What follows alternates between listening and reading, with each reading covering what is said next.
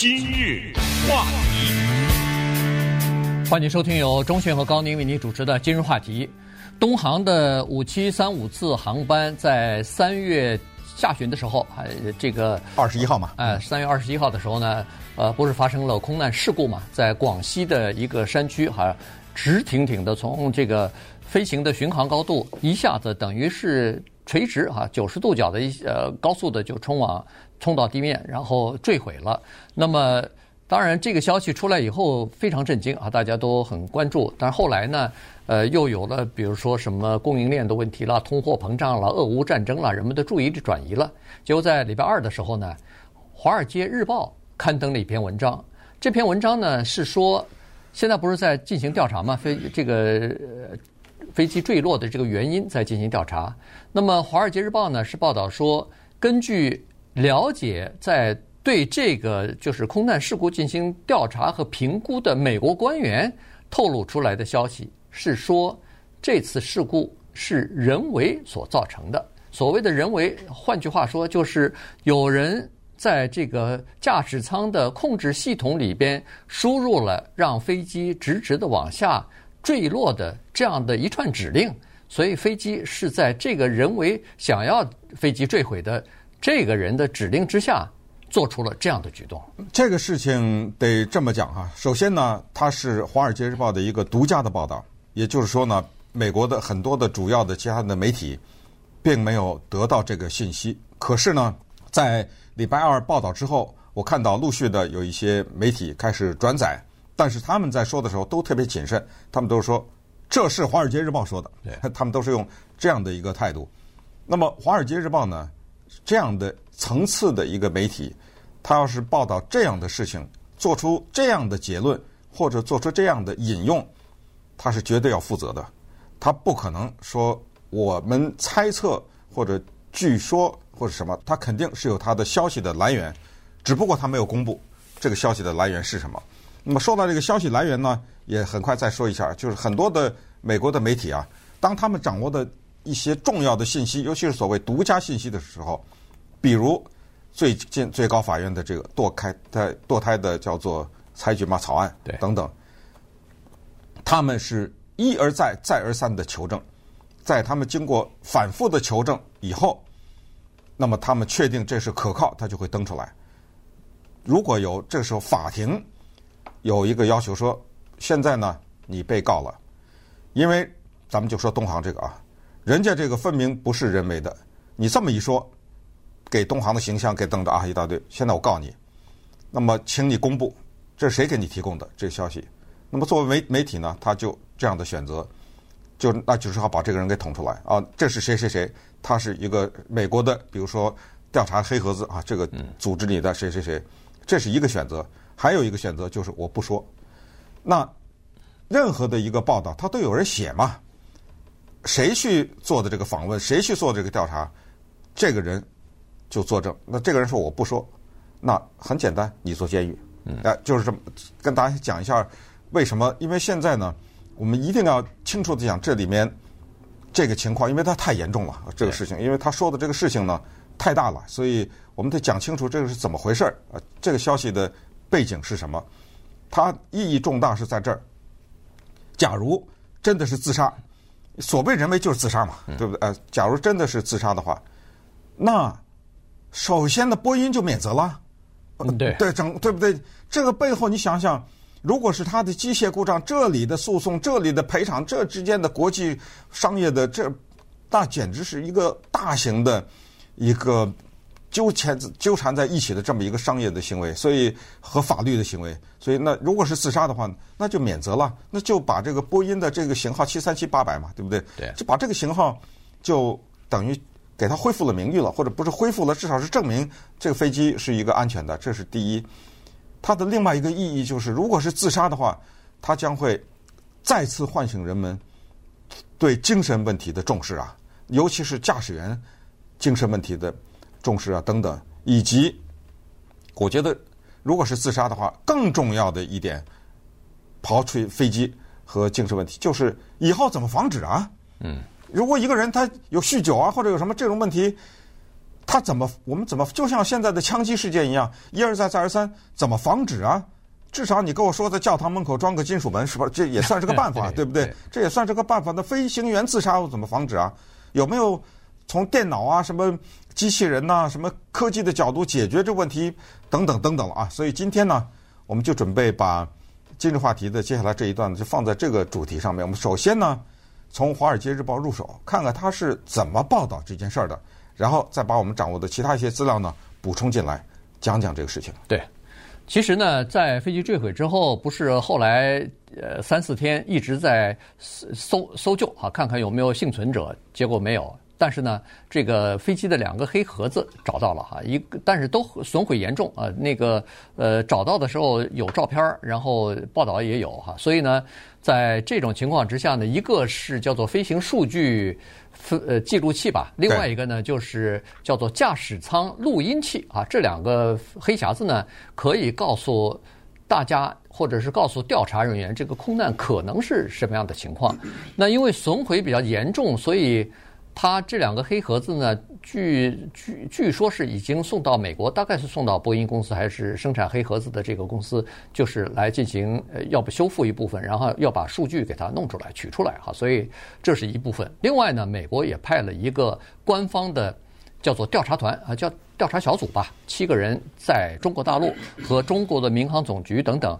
和这个专门处理这个空难事故调查的这些专专家呢，一起在进行调查呢。那美国的代表这个调查小组里边，当然有处理这个空难调查的专家，也有波音公司的和那个就是飞机的引擎制造商的代表，还有美国的 FAA，就是飞行。呃，这个航空安全管理局的这个代表什么的，呃，都组成了这么一个，呃，就是各方代表都有的这么一个小组吧。呃，在北京和配合中国方面呢，也在进行调查。照理说，这个调查一般来说啊，从半年到一年，甚至有的超过一年啊，有些这个呃调查的时间，然后他会详详细细的把所有的。数据也好，调查的资料也好，汇总成一份长长的报告，最后公布出来，这个时间是很长的。所以在这个报告完整的报告出来之前呢，一般都会要求别人别瞎猜啊，别去透露你知道的一些信息，因为有的时候你的信息不是全面的。但是现在呢，在这个时候捅出来呢，确实。不管是让东航也好，不管是让这个呃中国的这个民航方面，就是负责这个调查的人来来说呢，恐怕也是一个挺难堪的事情啊。就是说，他们都不知道什么情况，呃，什么人把这个消息给捅出来的。所以这个呢，是等于是打了他一个措手不及。好，那我们就看一下这个《华尔街日报》啊，他是怎么说的啊？他首先这个直接就说，在驾驶舱的。控制装置里边输入了让飞机俯冲到地面就坠毁的这一串指令。嗯，那这样一来的话，肯定是有人输入进去了。当然这里头是谁不知道，因为我们都知道在驾驶舱里边当时有三个人，一个是机长，一个是第一副驾驶，一个是第二副驾驶，一共是三个人。好，所以呢，你可以想象这里头的疑点就比较多了，三个人。是一个人悄悄的输入进去了，两人不知道呢，还是三个人都同意就就这么自杀了？还是在里边有搏斗？两个人把另外的一个呃一个人把另外的两个人，要么就是打昏了，要么就是呃让他们睡着了呀，反正就是用各种手段。呃，睡着可能性没有，刚起飞一个小时啊，对对，而且这个飞行就一个来小时吧。好，对，嗯，对。所以呢，这个就说这个疑点是三个人是怎么回事？对，不知道啊。当然，最终还不能排除，也可能是有外地，也也可能是坐在驾就是外边的这个乘客里边，其中有一个人是不是进去了？但是他那个动作就更大了，对吧？是那个要制服三个人，对，他要而且你得会啊。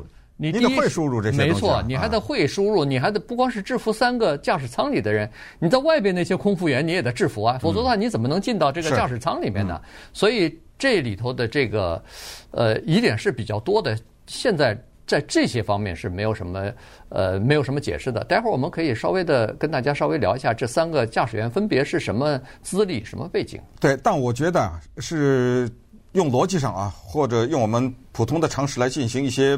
排除法，因为你刚才说的呢，这个黑盒子是两个东西，一个是数据，一个是录音。对，如果是录音的话呢，那么不管是有搏斗还是只要是在这个驾驶舱里面，这三个驾驶员或者进来的空服员，比如说问一句啊，你们要吃什么，或者类似这样，全都录下来了。没错。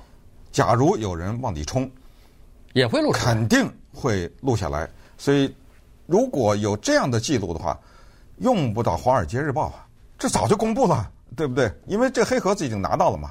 对，所以如果这里面有录音，说什么我就不说了啊。就是假如这里面有对话呀，或者不管是呃正机长、副机长之间的这些对话什么，如果有明确的录音的话，那这个就马上就公布了嘛。这个也没有什么可隐瞒，隐瞒不了啊这种事情啊。所以这样看来呢，就是有一个懂得技术的人，懂得开飞机和驾驶这个型号飞机的人，把指令输进去的这个可能性就变得是最大的。现在，那。那就是这三个人之间就是有人自杀，这个大概率大概是这个情况。就是当中有一个人萌生了自杀的念头，然后他的这个自杀是登飞机以前就已经决定了的。那是一这种可能性的到底几率有多大呢？稍等会儿我们再来继续聊一下这个话题。今日话题。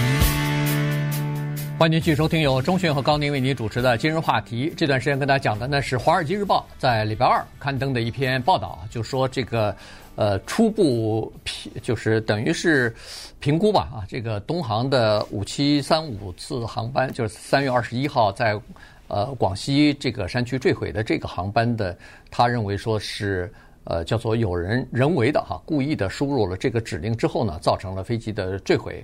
那么在这里头呢，他就提出了几个呃支持这个说法的一些现象，或者说是现在目前的一些一些支持他的这个理由吧。嗯、第一个呢，就是呃我们看到的那个呃就是视频啊，就是这个飞机是恨不得真的是像垂直一样的从呃飞行高度一下子往下掉下来啊，而且速度非常快。那就证明了，他这个《华尔街日报》就分析说，这不就呃至少证明说是有人输入这样的指令，他才会这样做。否则的话，这一个飞机怎么会直接的往下掉呢？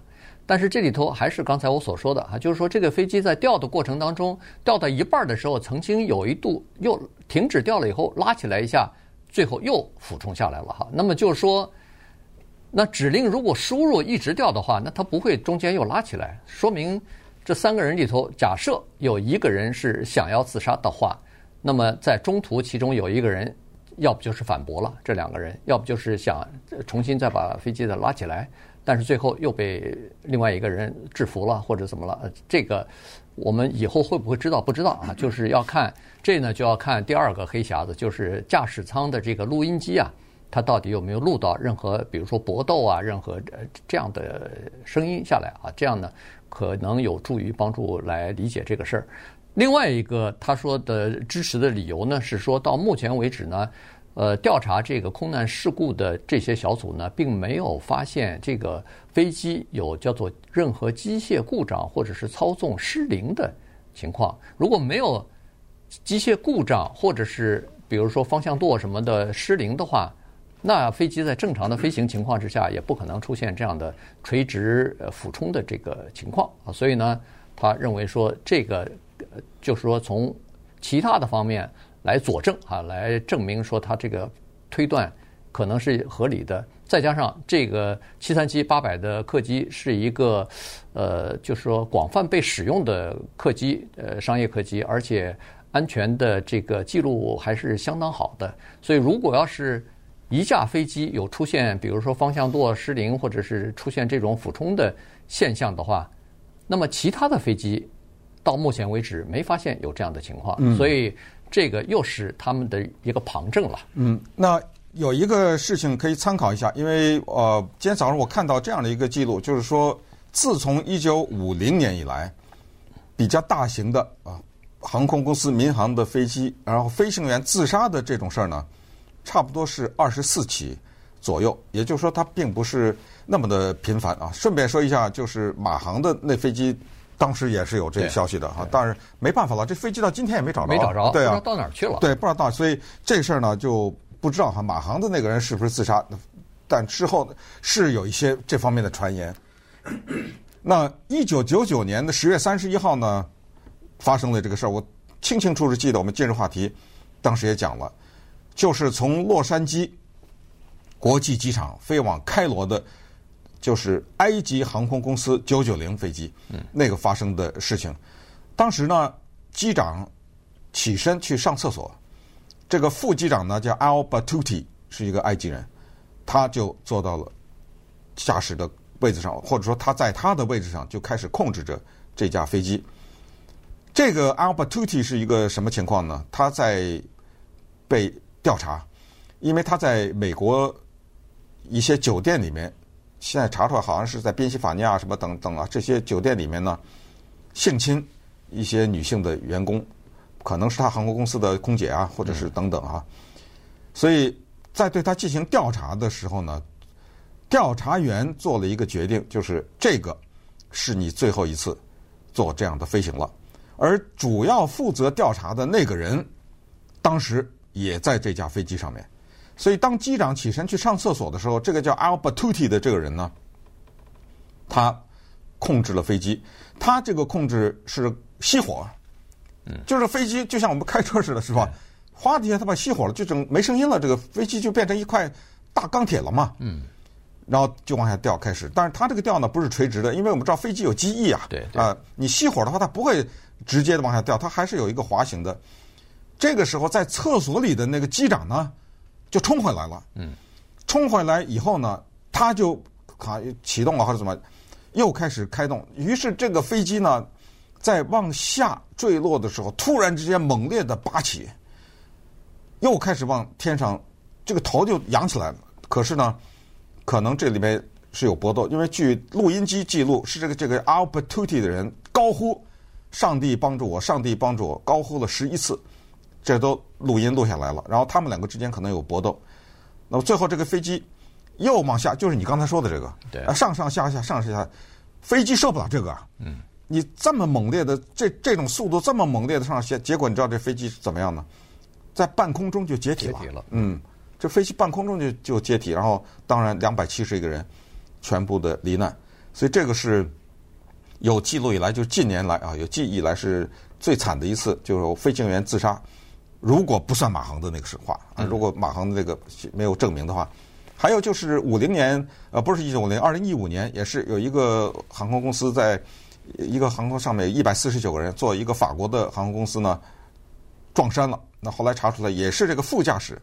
这个副驾驶之前呢有精神忧郁症，严重严重的精神忧郁症，还看了医生，但是没有及时的发现，他也是后来也是趁着正驾驶不在的时候就直接撞山上去了。对，那个那个副驾驶咱们也讲了，对，那个副驾驶也是看病的时候他隐瞒啊什么不，呃、因为因为一个驾驶飞行飞行飞行员啊，嗯、不管是正驾驶副驾驶，你如果是看比如说心理医师的话，你这个一定要报告的这个。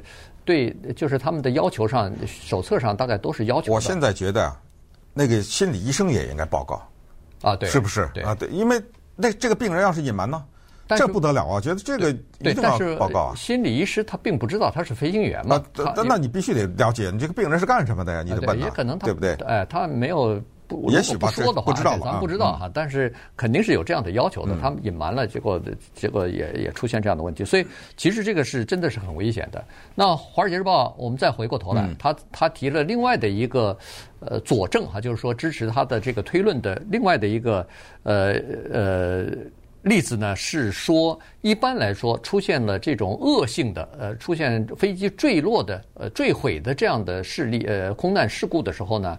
航空公司或者是叫做呃航空安全管理机构啊，一般都会，如果要是有机械故障的话，或者失控的问题的话，或者怀疑有这样的问题的话，他们一般都会给各个航空公司要发一份叫做我我不知道这叫简简报吧，哎，就是一一般的简报。对，这个是告诉大家哪些方面需要注意，哪些地方需要在起飞之前进行。额外的安全检查会发这样的一份简报，啊，提醒其他的公司不要再出现类似的事故。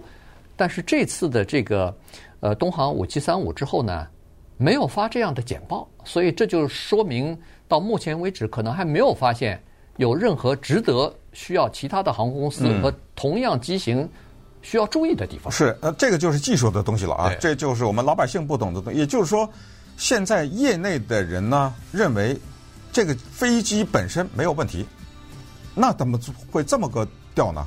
是不是？所以目光就放到了坐在驾驶舱的那三个人的身上。那稍等一会儿，我们看看这三个人是怎么回事，然后有没有任何的可能的动机来做这个事情。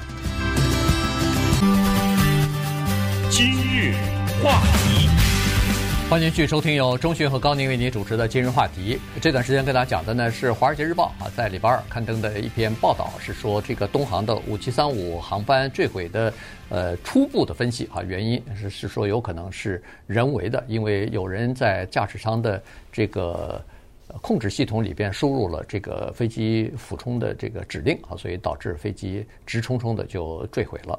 那么如果假设这是真的的话，那这最大的可能就是驾驶舱里边这三个人了。所以呢，同样也是《华尔街日报》在前段时间的时候呢，他对这三位飞行员，一个飞行员，两个副驾驶呢，第一副驾驶和第二副驾驶呢，也有一点小小的报道哈。也就是说，他们在这方面呢，也收集了一下。呃，资料啊，首先我们先看这个飞机的机长，就是正驾驶坐在那个驾驶舱位上的那个人，嗯、这个人呢叫做杨宏达，哎，杨宏达啊，今年只有三十二岁，但是呢，他担任七三七这个飞机的机长已经有四年的经历了，所以这是一个年轻但是属于少年得志的这样的一个呃这个飞行员，同时呢，他是有家教的，因为。有家传的啊，因为他的父亲也是一个资深的飞行员，所以，呃，在今年一月份的，对他的介绍并不多。大概他因为比较年轻吧，在今年一月份的时候，在飞机上，我们坐的那个飞机上有，一般来说，你座位前面就是。呃，那个口袋里头不是有一些杂志嘛？飞行呃或者飞机的航空公司的杂志，一月份的那个 View 里头杂志呢，有简单的对他的一点介绍，就是小时候他呃梦想着跟着他爸爸一样，好像从这个子从父业，也要当飞机飞机驾驶啊什么的，呃，最后就实现了这样的一个梦想，而且他是东航叫做云南分公司里边最年轻的飞行员之一。嗯。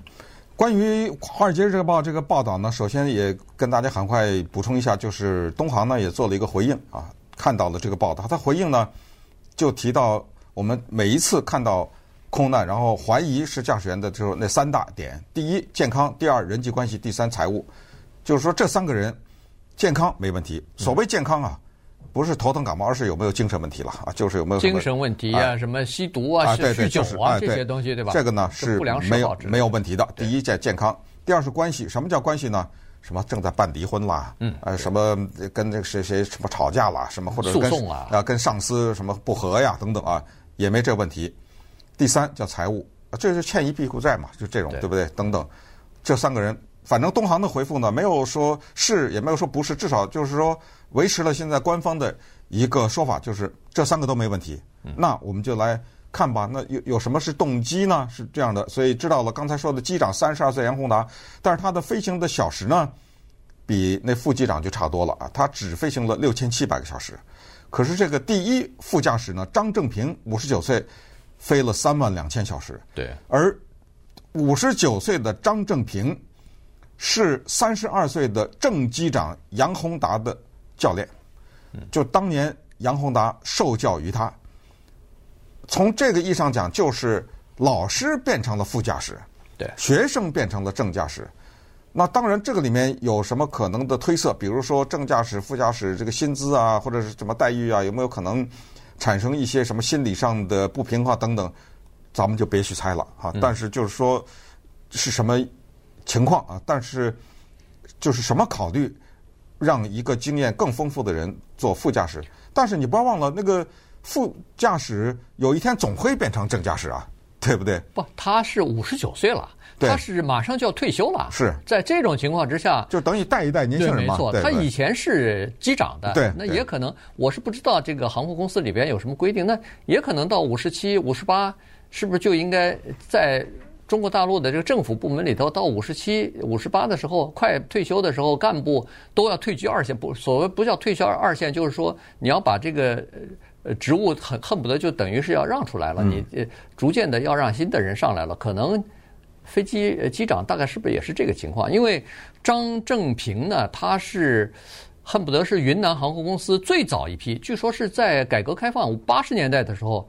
他就考上这个，呃，就是航，就是飞飞行员的这样的一个资格了。然后，呃，呃，云南航空公司购买波音波音飞机的时候，他就是机长的一个呃候选人啊。后来还到把他送到波音公司，送到西雅图去学习，呃，驾驶飞机长达八十天。然后回去以后，他就等于是最早的一批呃。七三七的呃不是波音飞机的这个驾驶驾驶机长之一哈，然后他据现在的了解呢，就是说他为这个东航的航空公司和云南航空公司一共培养了差不多上百名机长呢，嗯，呃都是他的学生，其中就包括刚才所说那个梁宏达，嗯，而且呢，他是在好像很年轻的时候吧就开始也是。跟那张志平有点像啊，就不是跟那个杨宏达有点像，都是很小的时候就对航空产生兴趣。如果没记错，他好像是高中的时候，不是就是什么驾驶航滑翔机滑翔机之类的啊？对对。所以这些人都是对飞行充满了热情，而且基本上在年龄比较小的时候，一个是跟着老爸嘛，对不对？对。呃，一个是年龄比较小的时候呢，就开始学会滑翔机，就知道他有这个愿愿望。在八十年代的时候，几百个人去应征。他就脱颖而出了嘛，对，所以对于那第三个人呢，那个第二副驾驶我们知道的甚少，只知道他的小时只有五百五十六，那还早着呢，可能是实习呢，啊，可能还是实习呢，对不对？